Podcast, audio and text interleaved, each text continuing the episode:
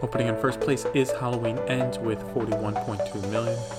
In second place is Smile, making 12.4 million for a total of 71.1 million.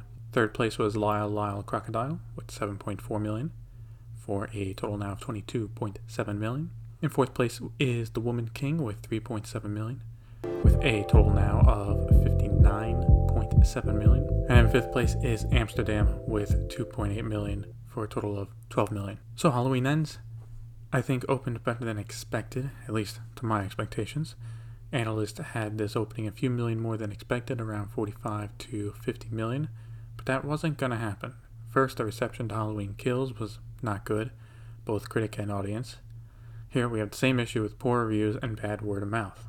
Also, on top of that, it is available on Peacock to stream, so the hybrid release did not help. Having seen the film myself, I can see why people are not a fan of it, so expect this to drop fast, and at this rate, it will not hit 100 million domestic.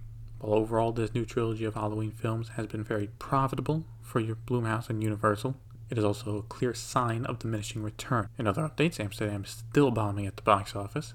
And in good news for horror, Smile is still going strong, and Barbarian is even holding on, now at $38.9 million. Not much has changed at the box office for China. Staying in first place is Homecoming with 12.7 million for a total of 194.6 million. In second place is Give Me 5 with 1.96 million for a total of 67 0.2 million. Right behind it in third place was Ordinary Hero with 1.93 million for a total of 24.2 million. Fourth place was New Gods Yang Jian with $740,000 for a total now of 80.9 million. And lastly, in fifth place was New Happy Dad and Son 5 with $610,000 for a total of 10.6 million. So no new releases in China, no new Hollywood films approved for release. The only other news from China is thanks to an exclusive from Deadline, where IMAX continues to add more screens. They have signed a deal with Wanda Films for six new IMAX screens. This includes theaters in Shanghai and Shenzhen. This deal continues the partnership between the two companies, with Wanda Films currently having 371 IMAX screens in China running. For international numbers, Halloween Ends made $17.2 million internationally for a worldwide opening weekend of 58 0.4 million. Not great, since it did open in around 77 markets. The Halloween franchise has been more domestic heavy anyway, but still not a great number overall. Smile, on the other hand, is killing it, making 16.3 million for a worldwide total of 137.6 million. Ticket to Paradise made 7.8 million, bringing its total to 72.5 million dollars worldwide. The Woman King made 4.1 million for a total of 76.5 million. Amsterdam made another $1.9 million for a worldwide total of 18.5 million, and DC League of Super Pets has passed 200 million worldwide, with it now at 201.7 million. I'm surprised it was able to leg it out there, uh, for you know, considering how weak it was started, but hey, I made it. Still, though, for an animation film, not that great. As for news in Hollywood, let's get through some of the small updates. Paramount has moved up its wide release of Babylon Previously, it was going to go open in a limited release on Christmas Day with a wide release in early January. Now it will instead open wide December 23rd. I think this is a solid move for Paramount, as it really is now the third biggest movie for the holiday season, besides Avatar and Puss in Boots. Now, does that mean I think it will do blockbuster numbers? I don't think so. This is an adult film about Hollywood that is reportedly going to be almost three hours long. Uh, but I do think a solid domestic finish of 50 to 100 million dollars is possible. In contrast to Paramount's move, Sony has pushed back Tom Hanks' latest film, A Man Called Otto, out of December. It was set to come out December 14th, but instead will come out Christmas Day in limited release, with the wide release now coming January 13th. I saw the trailer for this, and it did not look like anything special, uh, unless there is something hidden that they are keeping a secret. This is one of those book adaptations, feel good movies kind of thing.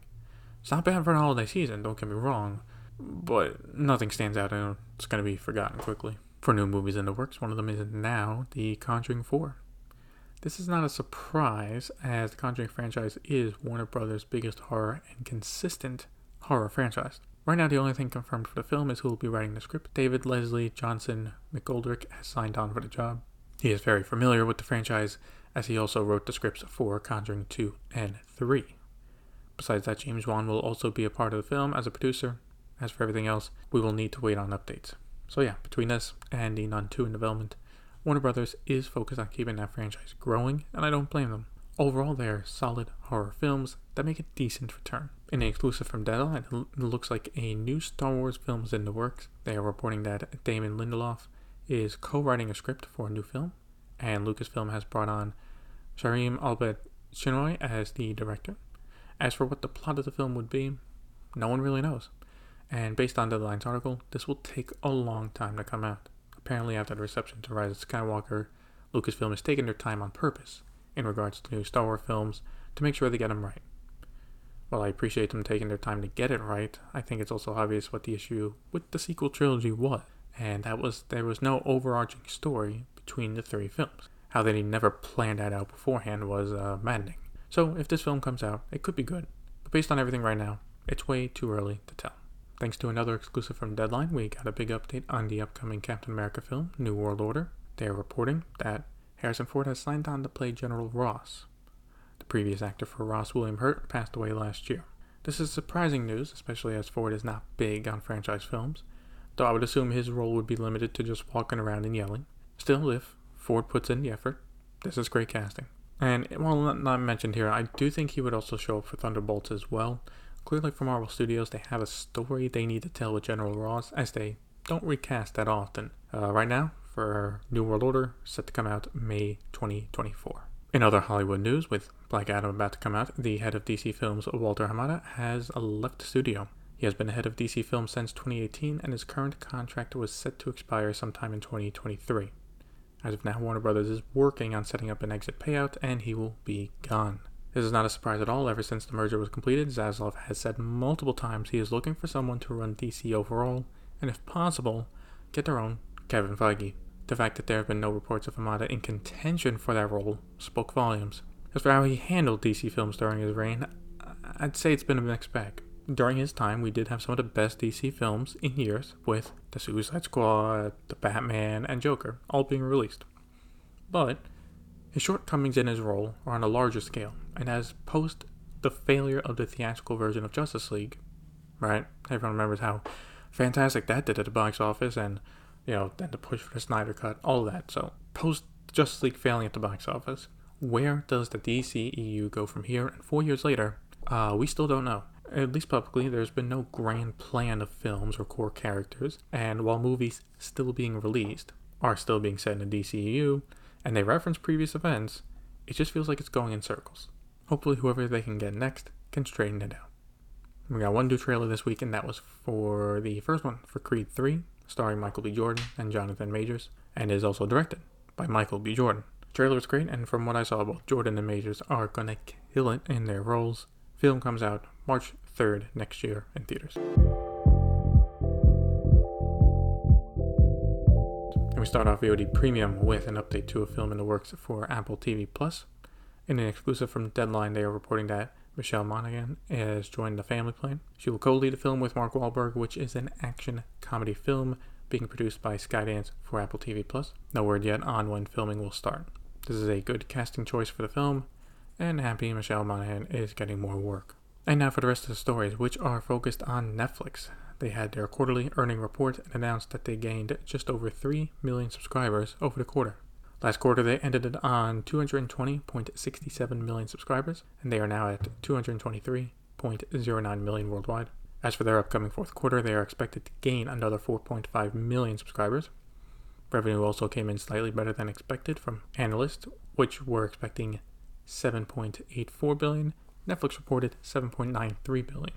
So overall, I think a solid quarter for Netflix, who so far this year have been pretty turbulent in their performance. Going back to what they are expecting for their fourth quarter subscriber numbers, this will be the last time the company offers guidance in what they expect their upcoming subscriber count to be. As for why, well, it's because with the launch of the ad tier, it's not going to be the only main source of revenue for the company. Quote, we are increasingly focused on revenue as our primary top line metric. This will become particularly important headed into 2023 as we develop new revenue streams like advertising and paid sharing, where membership is just one component of our revenue growth. So, starting with our Q4 2022 letter in January of 2023, we'll continue to provide guidance for revenue, operating income, operating margin, net income, EPS, and fully diluted shares outstanding for the following quarter, but not paid membership. I think this is fine and really does not affect them in reporting the subscriber numbers. Again, this is only them saying how much they expect to gain or lose in the next quarter. They will still be releasing the current subscriber counts every quarter. For Netflix content, Dahmer is proving very popular. For the last week of September, Nielsen is reporting that the Jeffrey Dahmer story came in first place with 3.65 billion minutes watched. And even just based on Netflix's own metrics, the show is the second biggest of all time for the company. I expect this to build, be built out as a, an anthology series focused on different murderers to, to continue to continue raking in the views. A new movie is in the works on Netflix called Good Grief. It stars Luke Evans, uh, Ruth Negga, uh, Patel, and James, Jamal Westman. It will also be the directorial debut of Dan Levy, who also wrote the script for the film. No word yet on when filming will begin.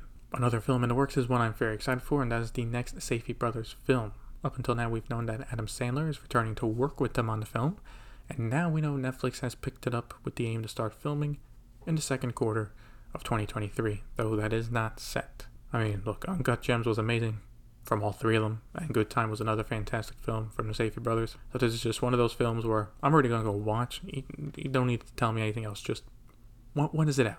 I'll be there. And we finish up going back to the quarterly earnings report, specifically the Q&A afterwards with co-CEO Ted Sarandos, who tried to clear the air about the future of movies in theaters after Glass Onion. Quote, we are in the business of entertaining our members with Netflix movies on Netflix.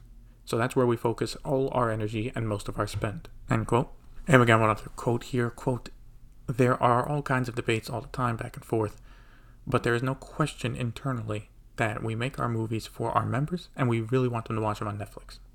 And of course, with one week of release in theaters, most people will see them on Netflix. Just like they see all movies, most people will watch most movies at home. End quote.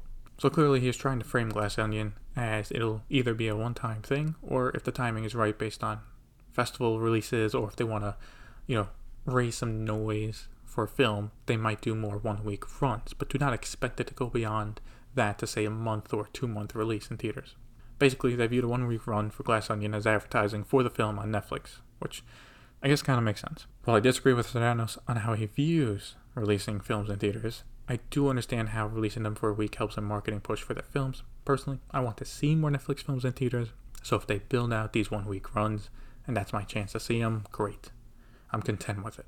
Uh, what I don't want to see them is going back to how they've been doing releases so far, which has been pretty poor, and it's been only to qualify for awards. All right, and that'll be it for this week's episode of Box Office Receipts.